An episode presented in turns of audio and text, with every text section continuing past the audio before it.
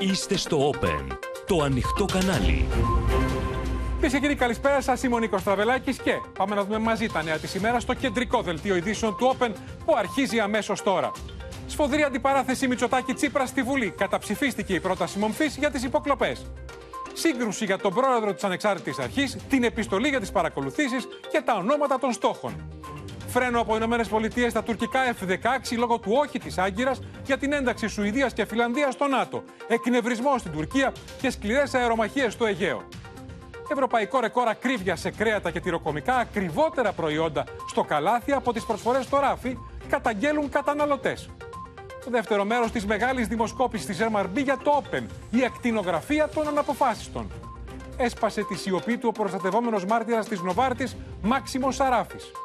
Μετά τα άρματα μάχης άρχισαν οι συζητήσεις και για αποστολή F-16 στην Ουκρανία.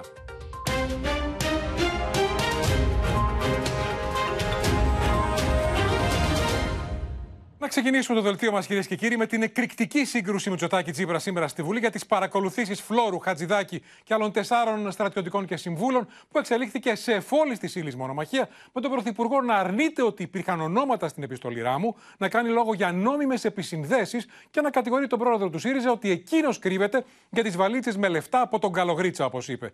Ο Αλέξης Τσίπρας χαρακτήρισε διπλά ένοχο τον Κυριάκο Μητσοτάκη. Το κατηγόρησε ότι λέει έξι μήνες ψέματα, γιατί συντόνιζε ο ίδιος τι παρακολουθήσεις και γνώριζε τα πάντα.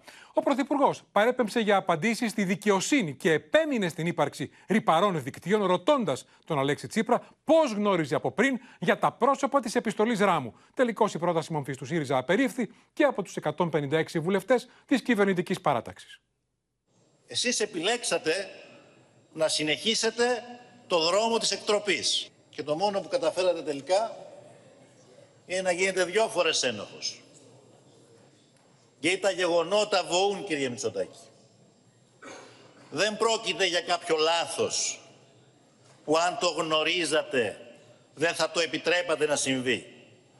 Πρόκειται για σχέδιο καλά οργανωμένο. Πριν ακόμα παραλάβει ο κύριος Τσίπρας τα θρυλούμενα στοιχεία, αυτά ήταν πρώτη είδηση. Ήταν πρώτη είδηση σε τρία έντυπα και ηλεκτρονικά μέσα τα οποία πρόσκυνται στο ΣΥΡΙΖΑ. Τα ονόματα αυτά είχαν δημοσιευθεί πολύ νωρίτερα. Και αυτό τι μπορεί να σημαίνει κύριε Τσίπρα; Μόνο δύο πράγματα. Είτε υπήρξαν, το πιο πιθανό, διαρροές απόρριτων πληροφοριών από την ανεξάρτητη αρχή σε μερίδα του τύπου, είτε ο κύριος Τσίπρας επέβαλε τα ονόματα που αυτός ήθελε και ταυτόχρονα μοιράστηκε το στόχο με τα φιλικά μέσα. Πρόκειται για κάποιο ρηπαρό δίκτυο; Πρόκειται για εγκληματική οργάνωση, δεν πρόκειται για μια αστοχία. Πρόκειται για ένα μοντέλο διακυβέρνησης που στήσατε από την πρώτη μέρα. Με ρωτήσατε ποια είναι τα ρηπαρά δίκτυα. Σε αυτά τα ρηπαρά δίκτυα αναφέρομαι. Τα οποία διέρεαν εμπιστευτικά στοιχεία μέσα από την υπηρεσία πληροφοριών. Και εν πάση περιπτώσει, εγώ έχω, έχω μια απορία. Έχω μια απορία υποθέσουμε ότι αυτές οι παρακολουθήσεις γινόντουσαν. Γιατί έχετε τα στοιχεία εσείς και δεν τα έχω εγώ; Αυτό είναι το ερώτημα στο οποίο πρέπει να απαντήσετε. Σήμερα υπάρχουν αποδείξεις. Αποδείξεις από την πιο επίσημη αρχή του κράτους για τη δράση του παρακράτους. Στην επιστολή που μου έστειλε ο κύριος Ράμος, ονόματα δεν υπήρχαν κύριε Τσίπρα. Δεν υπήρχαν. Ο κύριος Ράμπος ναι. απαντούσε σε επιστολή. Υπήρχαν ονόματα ναι ή όχι; Ψυχία παρακαλώ. Υπήρχαν ονόματα. ονόματα κύριε Μητσοτάκη. Υπήρχαν ονόματα. Είχε αναφορά σε συγκεκριμένα Η επιστολή του κύριου Ράμου είχε ονόματα. Την επιστολή που του έστειλα εγώ Οκ, okay, καταλάβαμε. Καταλάβαμε. του κύριε Μητσοτάκη. Μην επιχειρείτε εδώ να παίζουμε τις κουμπάρες. Θα απαντήσετε στα ερωτήματα. Κατάλαβα. Ένοχος ή βλάξ; Εσείς αυτοβούλως επιλέξατε τη δεύτερη εκδοχή. Ας δεχθούμε ότι ήσασταν μειωμένης αντιληπτικής ικανότητας. Και δεν είχατε ιδέα, δεν είχατε ιδέα...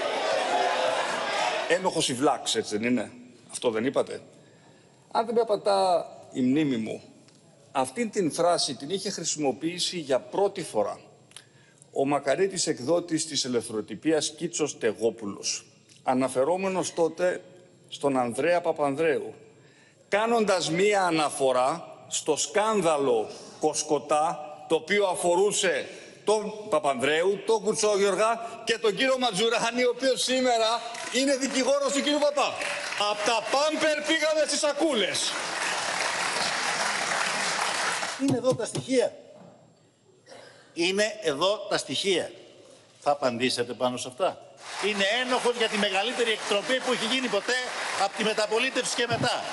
Πού πήγαν τα λεφτά του εκλεκτού σας κατασκευαστή κύριου Καλογρίτσα; Έρχεται ο κύριος Καλογρίτσας και λέει στη Βουλή επιλέξει, επιλέξει να το ακούσετε εσείς, να το ακούσει και ο ελληνικός λαός. Και ο βαρύς κύριος Πολάκης που δεν τον βλέπω στην αίθουσα γιατί θα απεχώρησε μάλλον. Ακούστε λοιπόν, ακούστε λοιπόν, Πολάκη, Πολάκη μη φωνάζεις. Είσαι βουλευτής με το κόμμα που μου έφαγε τα λεφτά. Είσαι βουλευτής με τα λεφτά μου. Γιατί δεν κάνετε μήνυση τώρα στον κύριο Καλογρίτσα; Τώρα αν τολμάτε. Εσείς ως νόμιμος εκπρόσωπος και εσείς μαζί. Ο πολλά βαρύ μάγκας που μπήκε στην αίθουσα. Κάντε του μήνυση αν τολμάτε. Αν δεν είναι ψέμα όλα αυτά. Τι τολμάτε εσείς να περιφέρετε στο δημόσιο βίο κατασκευές και ψεύδι για μαύρες σακούλες που μία μάρτυρας υπεράσπισης ενός κατηγορουμένου τόλμησε να εξιστορήσει και θα αντιμετωπίσει γι' αυτό τις νόμιμες συνέπειες. Αλλά τολμάτε εσείς. Ο ΣΥΡΙΖΑ μία σακούλα είχε και την παρέδωσε στο ελληνικό κράτος και την ελληνική κοινωνία και δεν ήταν καθόλου μαύρη. Ήταν μια σακούλα με 37 δισεκατομμύρια ευρώ που αν δεν υπήρχε σήμερα η πατρίδα μας δεν θα μπορούσε το στο ελάχιστο να αντέξει κατά τα κτυπήματα της αλλεπάλληλων κρίσεων. Έρχεται κάποιος και λέει όλοι σας βουλευτές με τα λεφτά μου και δεν το μηνύετε. Τι συμβαίνει κύριε Τσίπρα; Να μας πείτε κάποια στιγμή, να μας εξηγήσετε τη σχέση σας και με τον κύριο Καλογρίτσα και με τον κύριο Αρθεμίου και με τη Βενεζουέλα. Υπέρ της πρότασης δυσπιστίας ψήφισαν 143 βουλευτές. Κατά της πρότασης δυσπιστίας ψήφισαν 156 βουλευτές. Συνεπώς η πρόταση δυσπιστίας κατά της κυβέρνησης απορρίπτεται.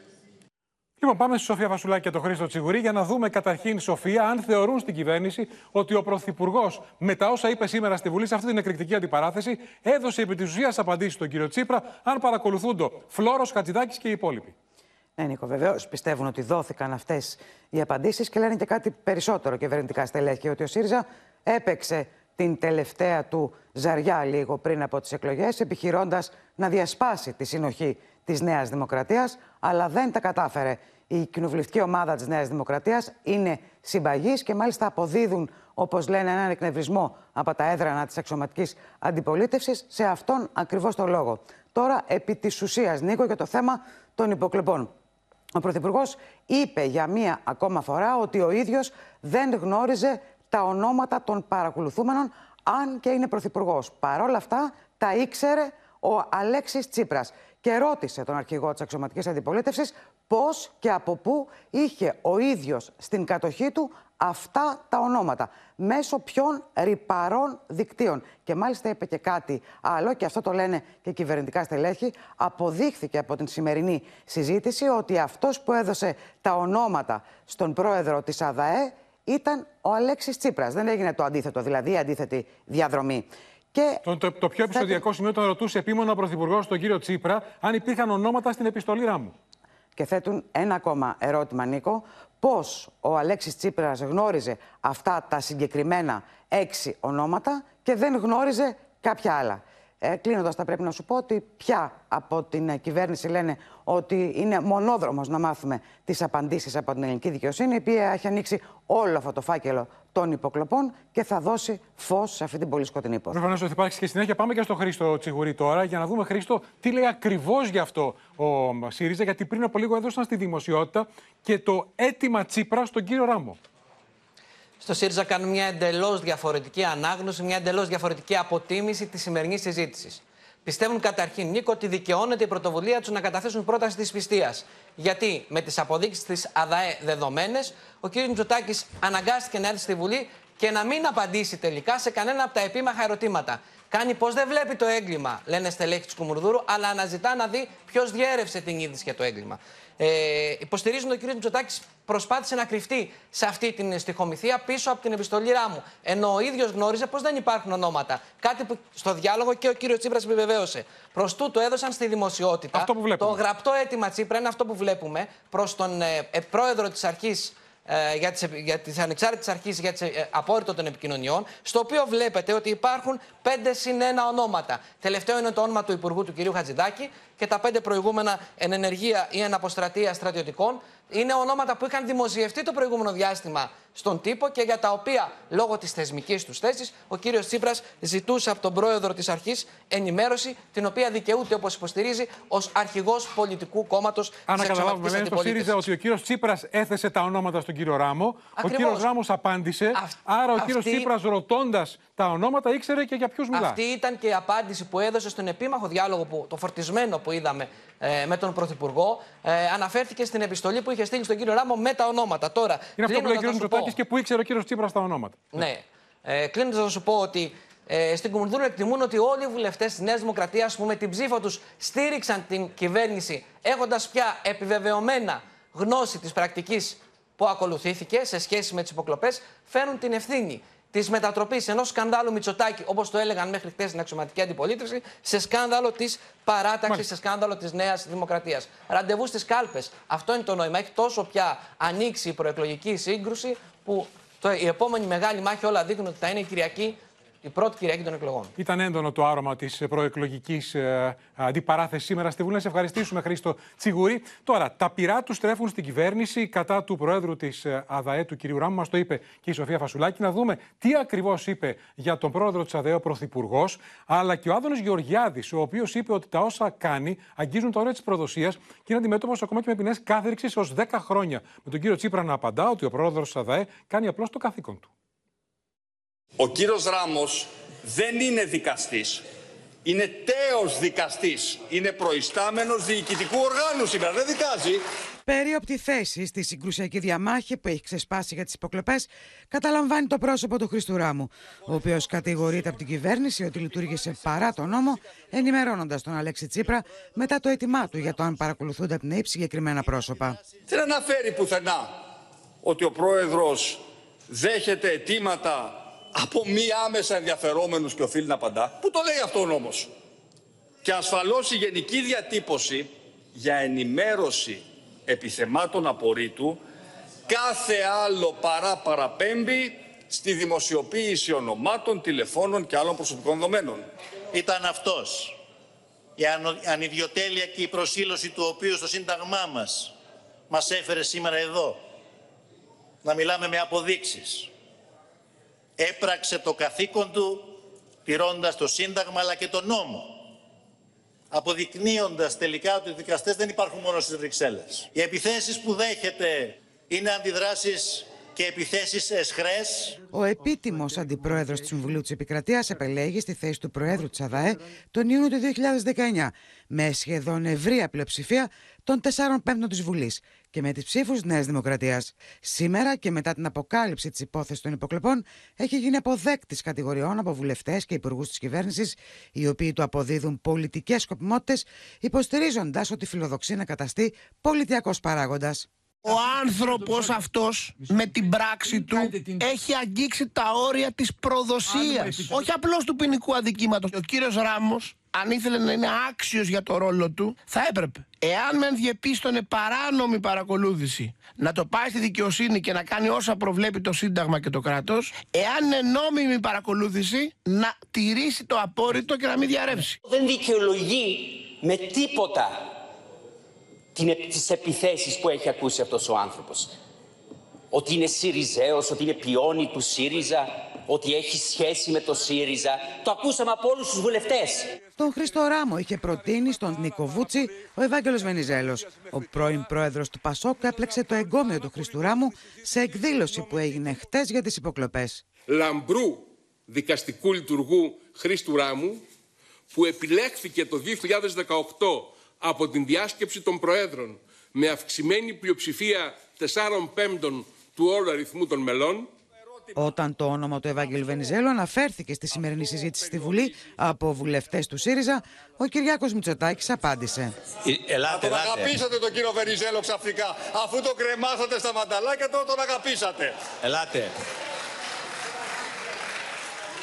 Καλά, ο κύριος Βενιζέλος μας έλεγε και ότι επί της αρχής δεν μπορεί να παρακολουθείτε κανένα πολιτικό πρόσωπο, έτσι δεν είναι; Λοιπόν, αυτό ακριβώς είπε και μετά αναγκάστηκε να ανασκευάσει. Δύσκολο για τον ίδιο, αλλά μερικές φορές πρέπει και αυτός να αναγνωρίζει ότι δεν είναι παντογνώστης.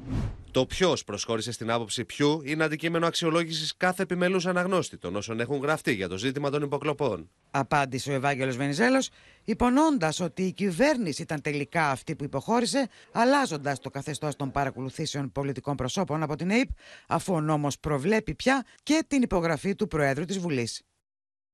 Πάμε στη Βουλή και τη Στέλλα Παμιχαήλ, γιατί η Στέλλα έχουν προκαλέσει αίσθηση τα όσα είπε χθες το βράδυ από του βήματος της Βουλής ο Υπουργός Εθνικής Άμυνας, ο Νίκος Παναγιοτόπουλος, για τον αρχηγό ΓΕΘΑ, τον στρατηγό Φλόρο. Είπε σε ένα σημείο τάπαμε, εξηγηθήκαμε, συμφωνήσαμε, συνεχίζουμε. Τι εννοούσε; Στην ουσία, Νίκο, ο Νίκος Παναγιοτόπουλος, ο Υπουργός Εθνικής Άμυνας, επιβεβαίωσε με όσα είπε χθες από το βήμα της Βουλής αυτές τις τεταμένες, το τεταμένο κλίμα που υπήρχε στη σχέση του το τελευταίο διάστημα με τον αρχηγό ΓΕΘΑ, τον Κωνσταντίνο Φλόρο. Υπήρχαν σχετικά δημοσιεύματα και για θερμό επεισόδιο στο Υπουργείο Εθνικής Άμυνας.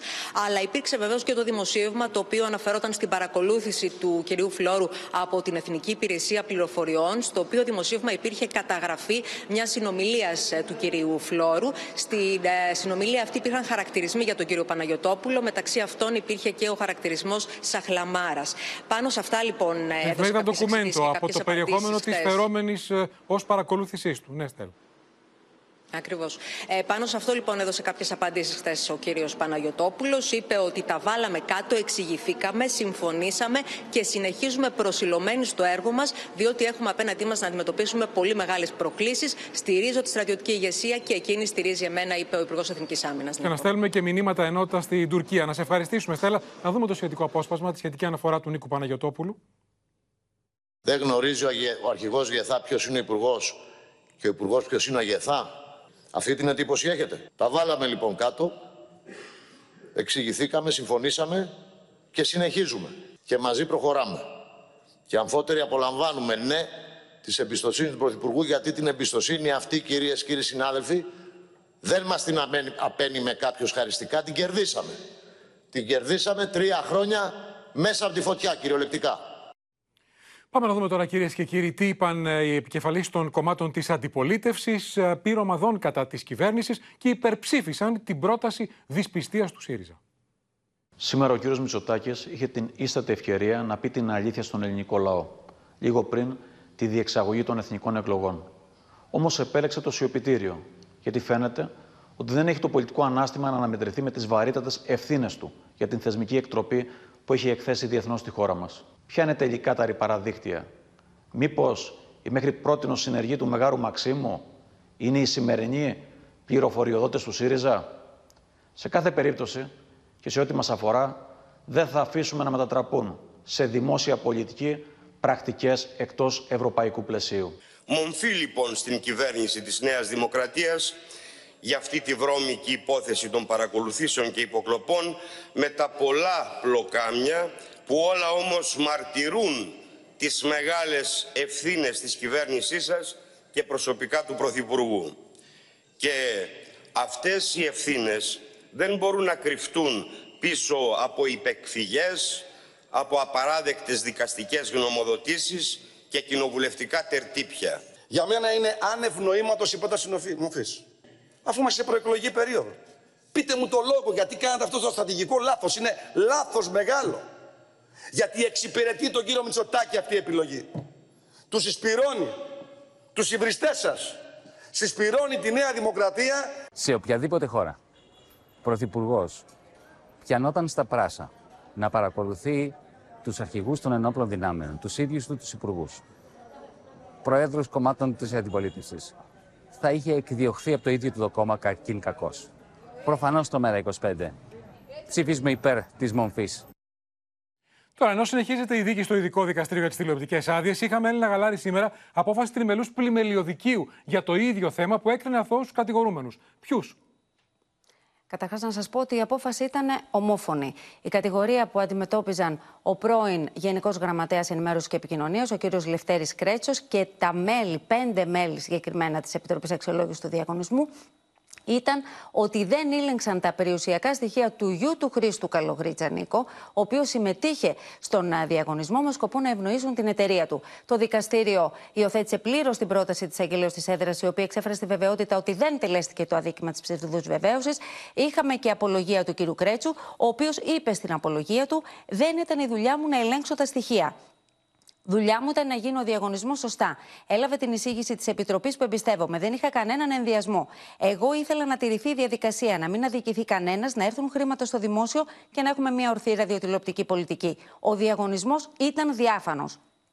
Να σας πω ότι απόν από το δικαστήριο ήταν ο Ιωάννης Βλαδίμηρο Καλογρίτσας, ο οποίος εκπροσωπήθηκε από τους συνηγόρους του, ήταν κατηγορούμενος για ηθική αυτοργία στο δίκημα της ψευδούς βεβαίωσης. Να σε ευχαριστήσουμε, Έλληνα Γαλάρη. Ο λόγος τώρα, κυρίες και κύριοι, για τον προστατευόμενο μάρτυρα της υπόθεσης Νοβάρτης, τον αποκαλούμενο Μάξιμο Σαράφη, ο οποίος ο ίδιος μέσα από τα κρατήρια της Γαδά, όπου βρίσκεται κατηγορούμενος για εγκληματική οργάνωση και κακουργηματική απάτη, έβγαλε την κουκούλα.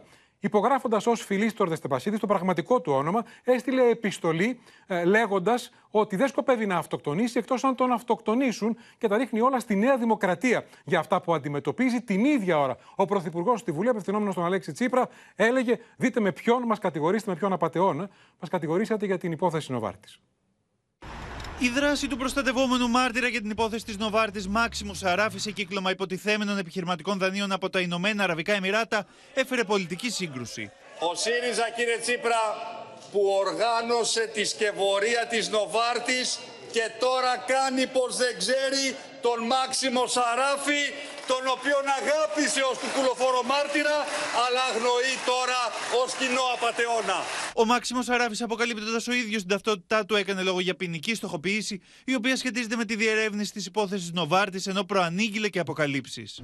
Η τωρινή μου ποινική εμπλοκή είναι αποτέλεσμα της άθλιας και ερβανσιστική στοχοποίησής μου από το 2018 από συγκεκριμένα πολιτικά πρόσωπα εξουσίας που αποκαλύφθηκε το πολιτικό και προσωπικό τους ήθος κατά τη διερεύνηση του σκανδάλου Νοβάρτη στην Ελλάδα.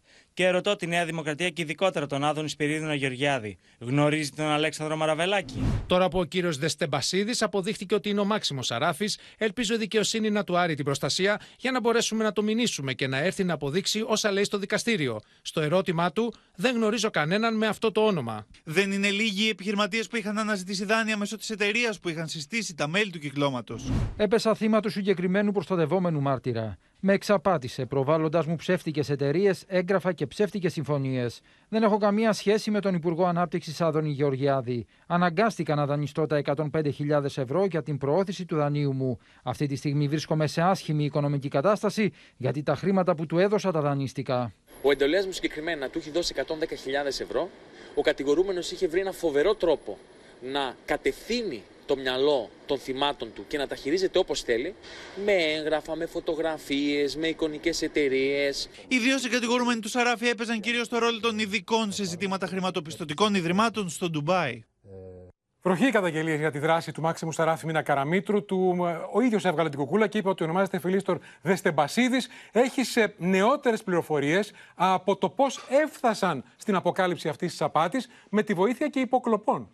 Ναι, γιατί οι αρχές ασφαλείας δίκο έχουν ε, στη διάθεσή τους και αποκαλυπτικούς διαλόγους του προστατευόμενου μάρτυρα, ο οποίος όχι μόνο κανόνιζε για να δώσει δάνεια τα οποία δεν τα έδινε ποτέ, ύψους ακόμα και 15 εκατομμυρίων ευρώ, αλλά έφτανε και στο σημείο να ζητά από τα υποψήφια θύματα να πάνε σε εταιρείες και να καταστρώσουν ένα business plan για να τους δώσει το δάνειο. Και μετά ο ίδιος πήγαινε στις εταιρείες αυτές και κανόνιζε να πάρει και τα μεσητικά. Προσέξτε, για ένα δάνειο το οποίο δηλαδή δεν θα έδινε ποτέ. Έχει καταγράψει λοιπόν τη συνομιλία του, μία από τις συνομιλίες που έχει κάνει ο ίδιος, ζητώντας χρήματα, κάνοντας ένα παζάρι με μια τέτοια εταιρεία για ένα business plan ενός δανείου. Και συγκεκριμένα λοιπόν μιλάει με κάποιον υπάλληλο αυτής της εταιρείας και λέει, ρωτάει ο υπάλληλος της εταιρείας, τι κόστα θα βάλουμε για να το τρέξουμε; Απαντάει λοιπόν ο προστατευόμενος μάρτυρας. Εγώ τους είπα, χωρίς να τους ρωτήσω, τους είπα 16.000 συν ΦΠΑ, αν θέλει τιμολόγιο. Το απαντά ο υπάλληλος. Πώς θα μοιραζόμαστε τα 16 συν ΦΠΑ, ένα πεντοχίλιαρο σου φτάνει από αυτή την ιστορία. Για να απαντήσει εκείνος, να τα κάνουμε έξι. Και για να κλείσει Νίκο τον deal, απαντώντας ο υπάλληλος της εταιρείας, τα έκανα πέντε γιατί ήξερα ότι θα ζητούσες έξι. Ωραία, υπογράφουμε τη σύμβαση με αυτούς στα 16 χιλιάρικα συν ΦΠΑ. Να σε ευχαριστήσουμε, Μίνα Καραμίτρου. Πάμε τώρα στο μέτωπο της ακρίβειας, κυρίες και κύριοι, στον απόϊχο της έρευνας της MRB για το Open. Απόψε θα παρακολουθήσουμε σε λίγο το δεύτερο μέρος που δείχνει ότι 7 στους 10 πολίτες δεν βλέπουν να έχει τόσο ικανοποιητικά αποτελέσματα το καλάθι του νοικοκυριού. Όπως προκύπτει από την νέα έρευνα του Open, πολλοί καταναλωτές λένε ότι βρίσκουν προϊόντα του καλαθιού έξω από το καλάθι σε καλύτερες προσφορές στο ράφι. Και μάλιστα μιλούν για ρεκόρ ακρίβειας στα τυροκομικά και στα κρέατα. Δεν είναι αποτελεσματικό. Οι προσφορέ δεν λένε τίποτα. Είναι κοροϊδία. Απογοητευμένη από το καλάθι του νοικοκυριού δηλώνει η πλειονότητα των πολιτών που δίνει καθημερινά μάχη με την ακρίβεια στα ράφια των σούπερ μάρκετ. Περιμένεις το καλάθι να είναι πιο χαμηλά. Την ίδια ώρα, αρκετοί καταναλωτές καταγγέλνουν ότι πολλά προϊόντα είναι ακριβότερα μέσα στο καλάθι από ό,τι στο ράφι. Ενδεικτικά ψωμί του τόσο σε συσκευασία 360 γραμμαρίων πωλείται εντός καλαθιού προς 1 ευρώ και 16 λεπτά, ενώ συσκευασία άλλης εταιρείας με την ίδια ποσότητα κοστίζει εκτός καλαθιού 85 λεπτά. Υπάρχουν ε, άλλα προϊόντα τα οποία ε, και επώνυμα και ιδιωτικής ετικέτας που είναι εκτός καλαθιού του νοικοκυριού τα οποία είναι φτηνότερα από ότι αυτά τα οποία υπάρχουν μέσα στο καλάθι. Σε άλλη αλυσίδα σούπερ μάρκετ το κιλό εφέτα πωλείται 12,83 εντός καλαθιού, ενώ υπάρχει φθηνότερη επιλογή εκτός καλαθιού προς 11 ευρώ και 20 λεπτά το κιλό, με έναν στους δύο καταναλωτές να μην προτιμούν το καλάθι. Οι τιμές κάθε μέρα αυξάνουν. Θα σας πω συγκεκριμένα για τη φέτα, όλα κρυβαίνουν. Σύμφωνα με μεγάλη δημοσκόπηση του Open που διενήργησε η MRB, το 69,5% των πολιτών δηλώνει πως το καλάθι του νοικοκυριού δεν θα συμβάλλει στην αντιμετώπιση της ακρίβειας, ενώ μόλις το 26,1% υποστηρίζει το αντίθετο. Είναι ένα μέτρο μεταξύ των άλλων μέτρων. Επομένως, το καλάθι, η κάρτα αγορών, η αύξηση του διαθέσιμου εισοδήματος, όλα αυτά μαζί Καμία πολιτεία, κανένα κράτος δεν είπε ότι θα λύσει το πρόβλημα της ακρίβειας. Στο μεταξύ, τα στοιχεία της Eurostat δείχνουν πως ο ρυθμός αύξησης του πληθωρισμού τροφίμων μπορεί να είναι χαμηλότερος από τον ευρωπαϊκό μέσο όρο, ωστόσο οι τιμές βασικών προϊόντων αυξάνονται με μεγαλύτερους ρυθμούς από ό,τι στην υπόλοιπη Ευρώπη. Υπάρχουν κάποια επιλεγμένα προϊόντα τα οποία διατηρούν χαμηλή τιμή και γύρω-γύρω στα ράφια γίνεται πάρτι. Για παράδειγμα, το μοσχάρι αυξήθηκε τον τελευταίο χρόνο κατά 18,7% στην Ελλάδα και κατά 13,2% στην Ευρώπη, με την κούρσα των ανατιμήσεων στη χώρα μας να σέρνουν το κρέας, τα γαλακτοκομικά και το ελαιόλαδο.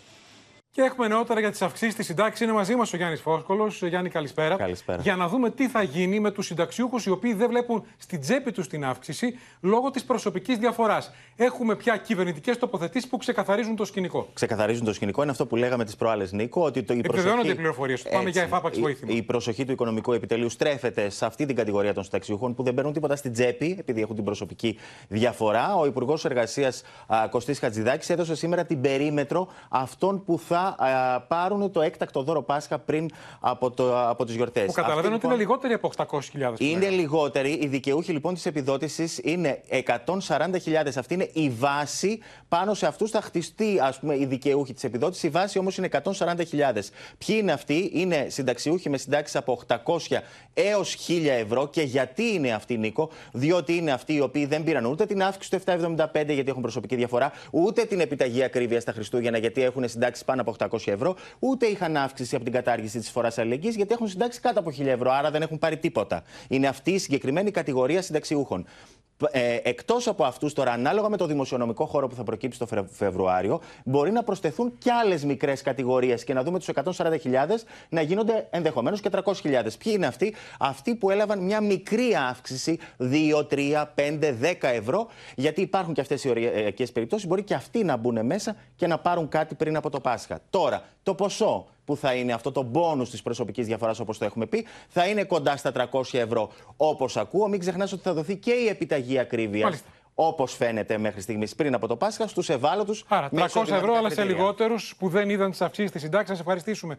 Γιάννη Φάσκολη, πάμε τώρα κυρίες και κύριοι στην Τουρκία με τον Ερντογάν να συνεχίζει να μετρά πόρτες και χαστούκια. Αυτή τη φορά ήρθε διπλό το χαστούκι από την Ουάσιγκτον από δύο υπουργού που ξεκαθάρισαν, ε, Αμερικανίδες υπουργού, ξεκαθάρισαν ότι είναι όρος για να πάρει η Τουρκία F-16 όχι μόνο να σταματήσει να προκαλεί στο Αιγαίο, αλλά και να σταματήσει τον εκβιασμό για την ένταξη Σουηδίας και Φιλανδίας στο ΝΑΤΟ. Την ίδια ώρα η Τουρκία προκαλούσε ενώ χαρακτηριστική του εκνευρισμού είναι και η κίνηση να κληθεί ένας ακόμα προσβευτή για εξηγήσεις στην Άγκυρα, ο Δανός, γιατί και εκεί έκαψαν το Κοράνι στην Κοπεχάγη. Όλο Όλο και περισσότερο φαίνεται να απομακρύνεται το πράσινο φως για το πρόγραμμα των τουρκικών F-16, αφού στο τείχος που έχουν στήσει ελληνοαμερικανικό λόμπι και Μενέντες, η υφυπουργός των ΗΠΑ, Βικτόρια Νούλαντ, συνέδεσε άμεσα την ικανοποίηση του τουρκικού αιτήματος με τον ναι της Άγκυρας για την ένταξη Σουηδίας και Φινλανδίας στο ΝΑΤΟ. We have made the same point to our Turkish allies. We need this Congress's support uh, moving forward for the security enhancements that we think that they need as allies. F-16, some of them are old, um, but that this Congress is likely to look far more favorably on that after ratifications. Η Άγκυρα πάντως δεν φαίνεται διατεθειμένη να κάνει πίσω μετά και το νέο κάψιμο του Κορανίου στην Κοπεχάγη μπροστά στην τουρκική πρεσβεία από τον ακροδεξιό πολιτικό Ράσμου Παλουντάν που προκάλεσε έντονο διάβημα της Άγκυρας στο δανό πρέσβη. Η ελευθερία της έκφρασης δεν μπορεί να χρησιμοποιείται για να προκαλεί, να προσβάλλει, να εξευτελίζει, να βλασφημεί ή να επιτίθεται σε ιερές αξίες. Την ίδια ώρα, εκνευρισμό της Άγκυρας για το πάγωμα των F-16 που θέλουν να αγοράσουν από τις ΗΠΑ μεταφέρεται στο Αιγαίο με μαζικές παραβιάσεις από πλεισμένα τουρκικά μαχητικά. Οι Τούρκοι σε μια προσπάθεια να δείξουν ότι η Ελλάδα δεν έχει το αεροπορικό πλεονέκτημα, μόνο χθες έστειλαν 22 πλεισμένα τουρκικά F-16 να εισβάλλουν στον εθνικό ενέργειο χώρο, προκαλώντας σκληρές αερομαχίες με ελληνικά μαχητικά που σε 12 περιπτώσεις κατέληξαν σε εμπλοκές. Μάλιστα, το τουρκικό Υπουργείο Άμυνας ανέβασε φωτογραφίες από την πτήση των μαχητικών, οι οποίοι συνοδεύτηκαν από μια προκλητική ανακοίνωση. Πραγματοποιήθηκε εκπαιδευτική αποστολή στο Διεθνή Εναέριο Χώρο του Αιγαίου από τα αεροσκάφη μας F-16 που ανήκουν στην πολεμική μας αεροπορία. Δεν υπάρχει περίπτωση να επιτρέψουμε να λείψει ούτε ένας σκόκο άμμου, ούτε, ένα, ούτε μια ίτσα θάλασσα και στον αέρα είμαστε κυρίαρχοι και πάντα έχουμε την τελευταία προσγείωση. Η ανησυχία της Άγκυρας για τους αμυντικούς εξοπλισμούς της Ελλάδας αποτυπώνεται και στα τουρκικά μέσα ενημέρωσης. Miçotakis ne dedi? Onlar olasılık için uğraşırken Yunanistan'ın F-16'larını modernizasyon programı ilerliyor dedi ve sözüm ona bize bir taş attı. Για να δούμε τώρα όλα τα νεότερα με την Αλεξία Τασούλη και τη Μαρία Ζαχαράκη από την Κωνσταντινούπολη. Η Αλεξία, αυτό που υπενήχθηκε ο Μπλίνκεν κάνοντας Τούρκο τον Τζαβούσογλου, το είπαν ξεκάθαρα δύο Αμερικανίδες υφυπουργοί χθες το βράδυ. Πράγματι, καταρχήν η Βικτόρια Νούλαντ, η υψηλόβαθμη Αμερικανίδα αξιωματούχο, είπε σήμερα δημοσίως όσα είχε επενηχθεί ο Άντωνι Μπλίνικεν στη συνάντηση που είχε με τον Μευλού Τσαβούσογλου στο State Department. Προειδοποίησε δηλαδή την Τουρκία ότι αν δεν δεχτούν να μπει η Σουηδία και η Φιλανδία στο ΝΑΤΟ, δεν θα πάρουν τα F-16. Και ενώ, σύμφωνα με πληροφορίες του Open, ε, ο Αμερικανός Υπουργός Εξωτερικών στη συνάντηση αυτή των δύο ανδρών διεμήνυσε στο Μευλού Τσαβούσογλου ότι ότι αν δεν μπει το ναι για να, μπει, να μπουν οι δύο σκανδιναβικές χώρες στο ΝΑΤΟ, δεν πρόκειται καν να σταλεί το αίτημα από το Λευκό Οίκο στο Κογκρέσο, το οποίο θυμίζω, Νίκο, εδώ και 14 μήνες είναι στο σιρτάρι, παραμένει σε κρεμότητα. Ανάλογη δήλωση, όπως είπες, έκανε και η Αμερικανίδα υφυπουργός άμυνας, η Σελέστερ Βάλαντερ, προειδοποίησε δηλαδή και αυτή την Τουρκία και αυτή η τοποθέτηση της ε, εκπροσώπου του Πενταγώνου δυναμώνει και άλλο επί της ουσίας το Ρόμπερτ Μενέντε, τον πρόεδρο της Επιτροπής Εξωτερικών Σχέσεων της Γερουσίας, ο οποίος από την πρώτη στιγμή έχει ταχθεί κατά της πώλησης των F-16 στην Τουρκία. Βέβαια, δεν έχει ξαναμιλήσει συγκεκριμένη και είπε δεν είναι μόνο Σουηδία-Φιλανδία. Προσέξτε τι λέει το Κογκρέσο για τα F-16, ενώ αυτά που λέει ο Μενέντε. Ακριβώς, να σε ευχαριστήσουμε, Αλεξία Δασούλη. Πάμε τώρα στην Κωνσταντινούπολη, κυρίες και κύριοι, στη Μαρία Ζαχαράκη, εκεί όπου Μαρία ξεχυλίζει η οργή, ενώ ο Ερντογάν συνεχίζει να απομονώνεται και αυτό είναι, φαίνεται και από τα δημοσιεύματα του διεθνούς τύπου. Χθες το Στέρν τον έλεγε εμπριστή, τώρα έχω μπροστά μου το Washington Examiner που λέει κακοήθης καρκίνος στις παγκόσμιες υποθέσεις του Ερντογάν. Καλησπέρα. Καλησπέρα, Νίκο. Οι πιέσεις είναι πάρα πολύ μεγάλες. Η Αμερική, λοιπόν, άσκησε με τη Βικτόρια Νούλεντ άλλη μία πίεση στο θέμα της διεύρυνσης του ΝΑΤΟ και των F-16 προς την Τουρκία. Μάλιστα, αυτή την πίεση εδώ, που την αισθάνονται πολύ μεγάλη, την θεωρούν έως και ανήθικη, θα λέγαμε, γιατί λένε σήμερα ότι πρόκειται για εκβιασμό, πρόκειται για μία σκανδαλώδη απειλή αυτό που κάνει ο Άσιντον εν ώψη των εκλογών, δηλαδή να πάρει αυτό το ναι της Άγκυρας για τη διεύρυνση του ΝΑΤΟ, για την ένταξη της Σουηδίας και της ε, Φιλανδίας. Η Άγκυρα πάντως, μέχρι στιγμής τουλάχιστον, δείχνει αποφασισμένη να μην ενδώσει. Τουλάχιστον μέχρι τις εκλογές. Να κρατήσει λοιπόν αυτή τη σκληρή και αδιάλακτη στάση, στρέφοντας ουσιαστικά την ατζέντα στην κακή δύση που και η Κοράνια που εκβιάζει την Τουρκία, γιατί αυτό βέβαια, όπως καταλαβαίνουμε, την εξυπηρετεί προεκλογικά. Μετά λοιπόν και και από το νέο περιστατικό σήμερα με το Κοράνι στη Δανία, η Τουρκία δεν το αφήνει ανεκμετάλλευτο. Δεν είναι γεγονός για να αποσιωπηθεί, είπε χαρακτηριστικά εκπρόσωπος του Ερντογάν, ο οποίος τις τελευταίες ημέρες βλέπουμε να απαντά σε όλα όσα γίνονται στη Δύση.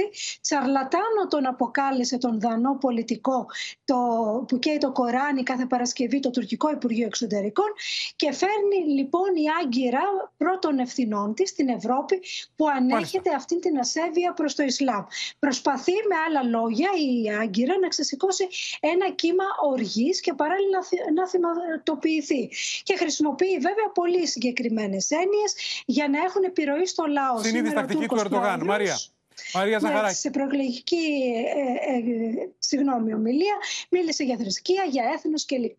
Να σε ευχαριστήσουμε, Μαρία Ζαχαράκη. Όλα αυτά με τον Ερντογάν να κοιτάζει τις δημοσκοπήσεις με απογοήτευση, καθώς τα τελευταία στοιχεία δείχνουν ότι είναι τουλάχιστον 10 μονάδες πίσω από το μέτωπο της αντιπολίτευσης. Με τους αρχηγούς του μετώπου της αντιπολίτευσης, τους 6, να συναντώνται και να λένε ότι δεν έχει δικαίωμα να είναι υποψήφιος για τρίτη φορά στις εκλογές του Μαΐου. Ο ίδιος βέβαια το αμφισβητεί.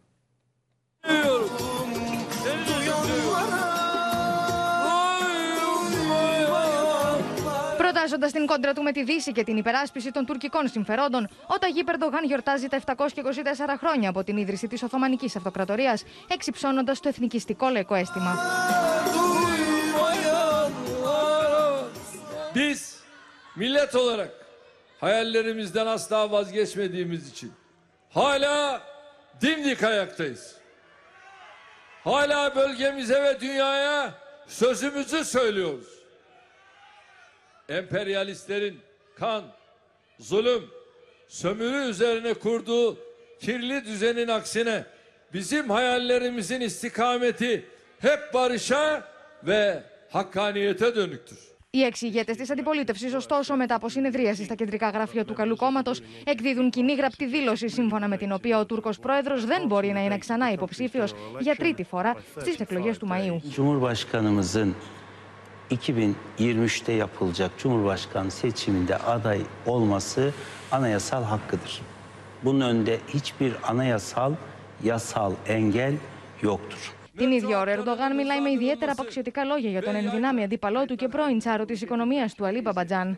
için rekabetinin oluşması lazım. Ya sen rekabet nedir? Sen git çocuk bezi satmaya devam et. Home tekstil üretmeye devam et. Zannediyor ki ben bundan gocunacağım. Bu utanacak bir şey mi ya? Utanacak bir şey mi? Çocuk bezi satmak, ev tekstili satmak utanacak bir şey mi ya? Evet ben esnaf bir ailenin çocuğuyum. Και όλα αυτά την ώρα που νέα δημοσκόπηση δείχνει ότι το ποσοστό ψήφου της κυβερνητικής λαϊκής συμμαχίας παρέμεινε στο 37,1%, ενώ η Εθνική Συμμαχία με τα 6 κόμματα της αντιπολίτευσης πλησιάζει το 50%.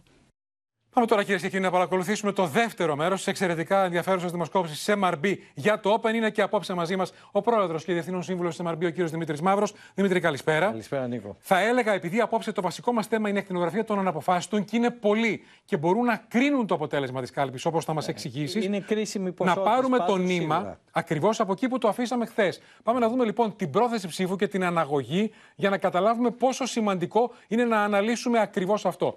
Λοιπόν, η διαφορά στην πρόθεση ψήφου είναι στις 5,9 μονάδες. Έχει πέσει 0,2 από την προηγούμενη φορά. Η Νέα Δημοκρατία είναι στο 32, 30,2, ο ΣΥΡΙΖΑ στο 24,3, το ΠΑΣΟΚ στο 10,5, το ΚΚΕ στο 5, 4,4 το κόμμα του κυρίου Βελόπουλου. Πέντε κόμματα. Πάμε να δούμε για την επόμενη κάρτα. Στην πρόθεση ψήφου. Στην πρόθεση ψήφου. Ναι. Ακολουθεί το ΜΕΡΑ25 οριακά λίγο κάτω από το 3. Οι Έλληνες ε, του κυρίου Κασιδιάρη είναι στο 2,5. Και εδώ να κρατήσουμε το 16%, το που θα αναλύσουμε. Είναι πολύ μεγάλο ποσοστό. Πάμε να δούμε και την αναγωγή στα έγκυρα. Είναι μεγάλο και για την περίοδο που Είμαστε ακριβώς πολύ κοντά στις Αναγωγή στα έγκυρα, λοιπόν. Αναγωγή στα έγκυρα, που σημαίνει ότι υπάρχουν μέσα και οι αναποφάσιστοι. Η διαφορά πάει στο 6,4%, 32,7% για τη Νέα Δημοκρατία, 26,3% για το ΣΥΡΙΖΑ, 11,4% για το ΠΑΣΟΚ, 5,4% για το ΚΚΕ. Και εδώ βλέπουμε ότι μπαίνουν 6 κόμματα με την αναγωγή και, και το ΜΕΡΑ25. Με το ΜΕΡΑ25 μέσα. Πάμε λοιπόν. Και οι Έλληνες ε, έχουν τη δυνατότητα, εάν κάνει κανείς τη συνολική αναγωγή. Και αν δεν εκτός νόμου. Και αν δεν τεθούν εκτός νόμου, λοιπόν, πάμε να ξεκινήσουμε από συσπηρώσεις μετακινήσεις και να μας εξηγήσει, Δημήτρη, πόση σημασία έχουν ακριβώς αυτές οι μετακινήσεις τόσο κοντά στις εκλογές; Ε, Καταρχάς, η συσπήρωση ενός κόμματος δείχνει την φορά που έχει προς τα πράγματα. Αν είναι αποδυναμωμένη η συσπήρωση, σημαίνει ότι έχει κάποιο πρόβλημα το συγκεκριμένο κόμμα ε, επικοινωνιακά. Ουσιαστικά, Νέα Δημοκρατία. Η Νέα Δημοκρατία είναι στο 72-3, ο ΣΥΡΙΖΑ στο 70,8, στο 71 αν θέλετε και δίνουν μεταξύ τους περίπου, περίπου τα ίδια ποσοστά, δηλαδή ε, ο ΣΥΡΙΖΑ δίνει στη Νέα Δημοκρατία 4,7 και η Νέα Δημοκρατία δίνει στο ΣΥΡΙΖΑ το 4,1. Ανταλλάσσουν ψηφοφόρους. Ανταλλάσσουν ψηφοφόρους. Βέβαια σε απόλυτο νούμερο της Νέας Δημοκρατίας είναι λίγο περισσότεροι γιατί είναι σε διαφορετική ποσότητα ανθρώπων. Ε, στο Πασόκ δίνει ο ΣΥΡΙΖΑ 5,8 και η Νέα Δημοκρατία 5,4 και πάμε τώρα στα άλλα κόμματα Πάμε, Έχω... ναι, ναι, πάμε καταρχήν να δούμε δύο πολύ ενδιαφέρουσες κάρτες, Δημήτρη. Να δούμε δηλαδή α, τι θέλουν νέα Δημοκρατία ή ΣΥΡΙΖΑ να κερδίσουν οι ψηφοφόροι, έστω και με μία ψήφο. Ε, βλέπουμε εδώ ότι ε, στην ερώτηση ποιο κόμμα θα θέλατε να κερδίσει έστω και με μία ψήφο, προηγεί τη Νέα Δημοκρατία με 36-8. Το δεν είναι τι θα ψηφίσετε, τι θα θέλατε; Τι θα θέλατε, Ποιος να, θα θέλατε συμβεί; να κερδίσει; Ακριβώς. Είναι μία αναλυτικότερη παράσταση νίκης. 30% για το ΣΥΡΙΖΑ, άρα η διαφορά εδώ είναι 6,8. Εδώ κερδίζουν και οι δύο. Και ε. οι δύο σε σχέση με την προηγούμενη μέτρηση, γιατί πάμε σε εκλογές, οπότε πολλώνεται το σύστημα. Πάμε, στην Πάμε επόμενη... και στην επόμενη κάρτα που είναι το ανάποδο. Τι θα σας ενοχλούσε, Ποιος θα σας ενοχλούσε να κερδίσει, Ακριβώς. έστω και με μία ψήφο. Είναι αυτό που έχουμε βαφτίσει σαν ερώτηση, ο βαθμός στεναχώριας ανάλογα με το ποιος θα κέρδιζε. Και εδώ φαίνεται ότι η Νέα Δημοκρατία έχει ένα διχασμό, δηλαδή και θέλουν να κερδίσει, όχι οι ίδιοι άνθρωποι φυσικά, Ναι, ναι. αλλά και στεναχωριούνται αν κέρδιζε ε, με 36,6% και ως- ενώ η στεναχώρια για το ΣΥΡΙΖΑ είναι 35,1%. Πέφτουν και οι δύο γιατί καθώς πάμε προς τις εκλογές τα ποσοστά αυτά μοιραία μαζεύονται. Τώρα, το επόμενο ερώτημα. Τι θα θέλατε να γίνει αν δεν προκύψει, που είναι και το πιθανότερο, αυτοδύναμη κυβέρνηση; Δηλαδή, κυβέρνηση συνεργασίας ή νέες εκλογές. Ακριβώς. Είχαμε δει στην προηγούμενη μέτρηση ότι είχε φτάσει το η κυβέρνηση συνεργασίας στο 54%. Αυτό έπεσε περίπου 5 μονάδες κάτω και ανέβηκε αντίστοιχα από την άλλη μεριά το να γίνουν νέες εκλογές. Γιατί στην πόλωση απάνω και από τα δύο κόμματα, κυρίως από τη Νέα Δημοκρατία με το θέμα της αυτοδυναμίας, πιέζει το σύστημα για να φτάσουμε σε αυτά τα ποσοστά. Είναι χαρακτηριστικό. Πάμε να δούμε τώρα μέσα Περίπου στα κόμματα. Πάνε να μοιραστούν τα ποσοστά αυτά. θα Ακριβώς. δούμε. Πολύ κοντά. Μέσα στα κόμματα, τι θέλουν οι ψηφοφόροι; Μέσα στα κόμματα, ε, εδώ έχουμε το εξής ενδιαφέρον.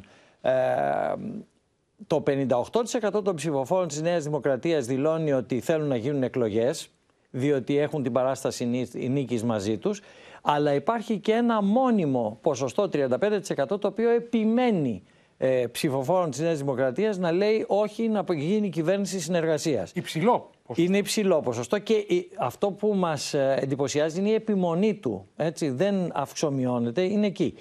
Ε, και από την άλλη μεριά στο ΣΥΡΙΖΑ είναι ηχιαστή κατάσταση. Ακριβώς το αντίθετο. Ακριβώς, Εδώ όπου νέε το εκλογές, εκεί κυβέρνηση 63% συνεργασίας. λέει κυβέρνηση συνεργασίας και υπάρχει και εδώ ένα 35% το οποίο λέει να γίνουν εκλογές που εδώ μοιάζει ε, να, έχει, να επικρατεί στο μυαλό τους η πιθανότητα μιας Άρα, νίκης. στο ΣΥΡΙΖΑ θέλουν συνεργασία, στην ε, μ, Νέα στην Δημοκρατία καταπλειοψηφία, θέλουν στη Νέα Δημοκρατία εκλογές. εκλογές. Οι αναποφάσιστοι τι θέλουν, η επόμενη κάρτα. Τι θα ήθελαν οι αναποφάσιστοι, κυβέρνηση συνεργασίας ή εκλογές; Εδώ φαίνεται λοιπόν ότι η αναποφάσιστη γενικώ αυτό το 16% που είδαμε στην αρχή, το 52% τους λέει ότι εγώ θέλω κυβέρνηση συνεργασίας, το οποίο έχει πέσει κατά περίπου 6 μονάδες από την προηγούμενη μέτρηση και υπάρχει ένα περίπου 40% που έχει μια άνοδο 10 μονάδες που λέει να ξαναγίνουν πάλι εκλογές. Το οποίο αυτό δείχνει την πόλωση στην οποία πάμε καθώς προ- προσεγγίζουμε τις εκλογές οι οποίες θα έρθουν. Τώρα, στο επόμενο ερώτημα, αν δεν υπάρξει α, κυβέρνηση, ε, ποιο σενάριο συνεργασίας προτιμούν οι πολίτες; Όπως και να το κάνουμε, το σενάριο με κορμό τη Νέα Δημοκρατία και Πασόκ ή κορμό Νέα Δημοκρατία και Πασόκ μαζί με άλλα κόμματα της δεξιάς είναι στο 27% και το αντίστοιχο από την άλλη μεριά, δηλαδή κορμό το ΣΥΡΙΖΑ με Πασόκ ή κορμό ΣΥΡΙΖΑ Πασόκ και κάποια άλλα κόμματα της αριστεράς είναι στο 25%. Δηλαδή προηγείται η λύση ε, υπέρ της Νέας Δημοκρατίας κατά δύο μονάδες. Τώρα, η ώρα να δούμε την ακτινογραφία της ψήφου των αναποφάσιστων. Ξεκινώντας από την επόμενη ε, κάρτα, Δημήτρη. Δηλαδή, με ποια κριτήρια οι άνθρωποι αυτοί που τώρα είναι στο 16% που δεν έχουν ψηφίσει θα επιλέξουν; Εδώ βλέπετε ότι τα ποσοστά είναι τεράστια. Ε, είναι στο 86%. Συναντάμε την ακρίβεια πάλι. Ε. Ε, Δεν αλλάζει Εδώ αυτό είναι το περισσότερες πράγμα. από μία απαντήσεις. Ε, Βεβαίως, εννοείται. Μπορούν να τα πούν και όλα. Ε, και 82% είναι το θέμα της διαχείρισης του δημοσίου χρήματος και οι περιπτώσεις ε, διαφθοράς εάν έχει δοθεί αυτή η εντύπωση. Ακολουθεί η εγκληματικότητα 74, τα ελληνοτουρκικά 68 και οι υποκλοπές 48.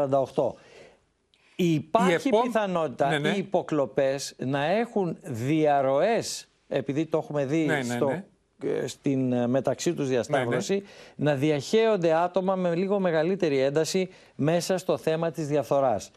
Τώρα πάμε στους αναποφάσεις τους, μένοντας στους αναποφάσεις τους, να δούμε τι θα ήθελαν οι ίδιοι, ποιος να κερδίσει. Έστω και με μία ψήφο. Και με μία ψήφο. Και βλέπετε ότι εδώ ε, κανέναν δεν θέλουν. Είναι σαφές, διότι το 52% λένε κανένα κόμμα δεν θέλουν να κερδίσει, τουλάχιστον όχι από αυτούς τους δύο.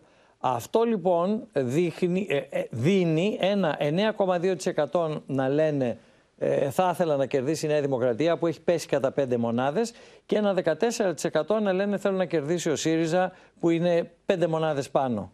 Του, τους ίδιους, τι αυτό τους ενοχλούσε; Πάμε να δούμε το επόμενο ερώτημα. Είναι ο βαθμός στεναχώριας που ε, αναλύουμε εδώ και αρκετό καιρό, όπου ε, εδώ ε, η στεναχώρια προς τη Νέα Δημοκρατία σε περίπτωση που κέρδιζε μέσα στους αναποφάσεις τους φτάνει το 35% και είναι μαζί με το κανένα κόμμα.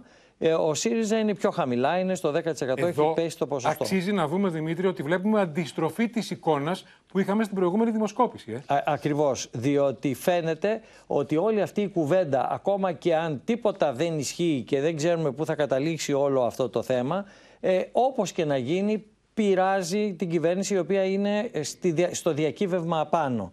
Βεβαίως έχει και ο ΣΥΡΙΖΑ τα δικά του προβληματάκια, αλλά εν πάση περιπτώσει. Λοιπόν, πάμε να δούμε τώρα οι αναποφάσιστοι τι λένε για τα μέτρα στήριξης της κυβέρνησης. Εδώ λοιπόν ε, την ερώτηση. Προσπαθούμε από τις ερωτήσεις να καταλάβουμε τι θα ψηφίσουν. Ακριβώς, ακριβώς. Ε, ε, η ερώτηση αυτή είναι αρκετά ε, δίκαιη προς την κυβέρνηση. Γιατί π- λέει το εξής, ότι εντάξει, μπορεί να είναι να μην είναι αποτελεσματικά τα μέτρα, αλλά χρυσέ μου άνθρωπε, αν λάβεις υπόψη σου την ε, κατάσταση της ελληνικής οικονομίας, εσύ τι πιστεύεις ότι είναι τα μέτρα που έδωσε η κυβέρνηση; Περισσότερα από ό,τι αντέχει η ελληνική 7 στους οικονομία; 10 λένε έχει πάρει λιγότερα μέτρα από όσα στο μπορεί. σύνολο, στο μέσο Έλληνα, αυτό το 68,5 είναι 50. Που σημαίνει ότι η αδιευκρίνηστη ψήφος θεωρεί ότι έχουν πάρθει λιγότερα μέτρα από ό,τι αντέχει η, η Είναι οικο- πιο η αυστηρή ελληνική στην κρίση οικονομία, βεβαίως. Ε, και τα άλλα δύο μαζί κάνουν ένα 20% α, που λένε ότι έχει λάβει όσα της επιτρέπει ή περισσότερα Τώρα, από αυτά. πάμε να δούμε τι θα ήθελαν οι αναποφάσιστοι να δουν στις επόμενες εκλογές. Οικουμενική κυβέρνηση ΣΥΡΙΖΑ Πασόκ ή Νέα Δημοκρατία Πασόκ. Ε, βλέπετε ότι η αδιευκρίνηστη ψήφος πάντα είναι υπέρ των στρογγυλεμένων αποφάσεων και δίνουν η οικουμενική κυβέρνηση 25% το οποίο αυξάνεται και λίγο. Η κυβέρνηση ΣΥΡΙΖΑ Πασόκ Εδώ βλέπουμε ανεβαίνει κατά 10 συν 9,4 μονάδες, από την ακριβώς προηγούμενη ανεβαίνει στο 12% και η κυβέρνηση η Νέα Δημοκρατία Πασόκ μέσα στην αδιευκρίνηστη, γιατί το άλλο που είδαμε να προηγείται δύο μονάδες κορμός Νέα Δημοκρατία με κάτι άλλο, εκεί είναι όλο το εκλογικό σώμα. Εδώ είναι η αδιευκρίνηστη. Με βάση, Δημήτρη, αυτή την ακτινογραφία, μπορείς να βγάλεις ένα πρώτο τεκμηριωμένο συμπέρασμα. Αυτό το 16% των αναποφάσιστων τι θα κάνει στις εκλογές; Ε, αυτή τη στιγμή ξεκινάει λίγο θυμωμένο με την κυβέρνηση, γιατί εγώ νομίζω ότι τώρα αρχίζει η προεκλογική εκστρατεία, ξεκινάει να είναι λίγο παραπάνω θυμωμένο από ότι είναι ε, ο υπόλοιπος κόσμος, που αυτό θα μπορούσε να είναι ενδυ, ενδυνάμει προς όφελος του ΣΥΡΙΖΑ. Αλλά το θέμα είναι ότι η κυβέρνηση έχει το μαχαίρι, έχει και την πίτα και θα δούμε οι παροχές οι οποίες πολλοί τις περιμένουν. Έχει ακουστεί ακόμα και το δώρο του Πάσχα των 300 ευρώ, ευρώ στη συνέχεια. Και πολλά άλλα. Και, και πολλά άλλα. Πώς θα λειτουργήσει όλο αυτό το πράγμα; Άρα είναι ρευστό το τοπίο, όλα παίζονται στους τρεις μήνες, πολλά μπορούν να αλλάξουν. Ακριβώς. Σε αυτό το 16% να σε ευχαριστήσουμε, Να είστε καλά, α, Νίκο. Δημήτρη Μαύρο. Σε πολύ λίγο καιρό θα τα ξαναπούμε. Πάμε τώρα, κυρίες και κύριοι, στα μέτωπα του πολέμου. Ε, εκεί η βασική εξέλιξη είναι ότι μετά τα υπερσύγχρονα άρματα Leopard α, που παίρνει το Κίεβο και από α, Ευρωπαίους και από Αμερικανούς, τώρα ζητεί και F-16. Με το που ελήφθη η απόφαση από το Βερολίνο για την αποστολή Leopard 2 στην Ουκρανία, άνοιξε αυτόματα και η συζήτηση για την παροχή μαχητικών αεροσκαφών. Θα κάνουμε ό,τι είναι δυνατόν για να διασφαλίσουμε ότι η Ουκρανία θα αποκτήσει μαχητικά αεροσκάφη τέταρτης γενιάς το συντομότερο δυνατό. And we also count that your next gatherings will go down in history as Rammstein of F-16 and long-range missiles. Σύμφωνα με τους Financial Times, η βιομηχανία Lockheed Martin θα αυξήσει την παραγωγή F-16, προεξοφλώντας παραγγελίες με προορισμό την Ουκρανία στους επόμενους μήνες. Σίγουρος ότι θα τα καταφέρει σε μια πιθανή συνάντηση με Leopard, δηλώνει Ρώσος στρατιώτης леопарды или же челленджи тех же годов выпуска, что и наши танки, то я думаю, мы успешно с ними справимся. Μήνυμα στήριξη στην Ουκρανία στη σκιά των χθεσινών ρωσικών επιθέσεων στέλνει το State Department. Ο Biden έχει το κλειδί για τον τερματισμό τη σύγκρουση, αλλά δεν το χρησιμοποιεί και ανταυτού εξοπλίζει με όπλα την Ουκρανία, λέει ο εκπρόσωπο του Κρεμλίνου. Президент США действительно, захоти он положить конец этому конфликту, может это сделать очень быстро. Использовав, ну, скажем так, свою возможность фактически просто давать указания киевскому режиму. Ο Πατριάρχη Μόσχα Κύριλο καταδίκασε την πίεση των αρχών του Κιέβου στην Ορθόδοξη Εκκλησία τη Ουκρανία την ώρα που ο Οικουμενικό Πατριάρχη Βαρθολομαίο κάνει λόγο για παπικέ τάσει τη Ρωσική Εκκλησία. Глубокую скорбь и праведное негодование вызывают попытки нынешних киевских властей и их покровителей за рубежом использовать украинскую православную церковь в качестве орудия для разжигания русско-украинской вражды. Η Μόσχα δεν αναγνωρίζει στον Ορθόδοξο λαό της Ουκρανίας το δικαίωμα να έχει την ειδική του αυτοκέφαλον εκκλησία επειδή επιθυμεί να τον ελέγχει, να τον καταδυναστεύει. Πάμε τώρα κυρίες και κύριοι στο μέτωπο της κακοκαιρίας που υποχωρεί σήμερα από νωρίς το πρωί. Χτύπησε τα Δωδεκάνησα και κυρίως τη Ρόδο. Θα δείτε εκεί τις καταστροφές. Ωστόσο, η εικόνα που προκαλεί αίσθηση και προκάλεσε και την επέμβαση του εισαγγελέα έρχεται από τον Εύηνο, στην Ετωλό Καρνανία. Εκεί έκλεισε ο δρόμος από κατολιστήσεις λόγω των ε, πλημμυρών. Και τι έκαναν κάποιοι. Έβαλαν τα παιδιά με κίνδυνο της ζωής τους να περάσουν το ποτάμι από μια πρόχειρη γέφυρα. Θα το δείτε. Εικόνες που κόβουν την ανάσα. Μαθητές δημοτικού περνούν πάνω από τον φουσκωμένο έβινο ποταμό. Σε σειρμάτινη πεζογέφυρα, ακόμη και μέσα σε ένα σιδερένιο κουβούκλιο. Αυτά τα πράγματα δεν μπορούν να συμβαίνουν με φουσκωμένο το ποτάμι σε καμία των περιπτώσεων. Ναι. Δεν μπορεί η Τετάρτη Δημοτικού μαθητής να μπαίνει μέσα στο κουβούκλιο για να περάσει τον ποταμό. Ο δρόμος της επιστροφής από το σχολείο του στο Θέρμο, στα σπίτια του στην Αυπακτία, έκλεισε μετά από κατολίσθηση. Για να αποφύγουν παράκαμψη μιας ώρας, κάποιοι αποφάσισαν να θέσουν τα παιδιά σε έναν απίστευτο κίνδυνο. Ποιος το αποφάσισε, ρε Δήμαρχε, αυτό, ο, ο οδηγός και ο, Ο συνοδός. δημάρχος, ε, με- από ό,τι μου με ενημέρωσαν και οι γονείς. Κάποιοι εκ των γονέων ήταν απέναντι, λέει, και περίμεναν τα παιδιά τους. Οι εικόνες αυτές προκάλεσαν την αυτεπάγγελτη παρέμβαση του εισαγγελέα Αγρινίου, ζητώντας να διερευνηθεί εάν στοιχειοθετείται το αδίκημα της έκθεσης ανηλίκων σε κίνδυνο.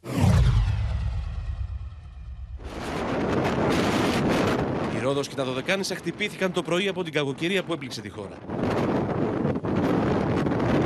Ισχυρή άνεμη ταχύτητας πάνω από 90 χιλιόμετρα την ώρα προκάλεσαν γιγάντια κύματα που ξύλωσαν ακόμη και την άσφαλτο στην παραλία Αφάντου της Ρόδου.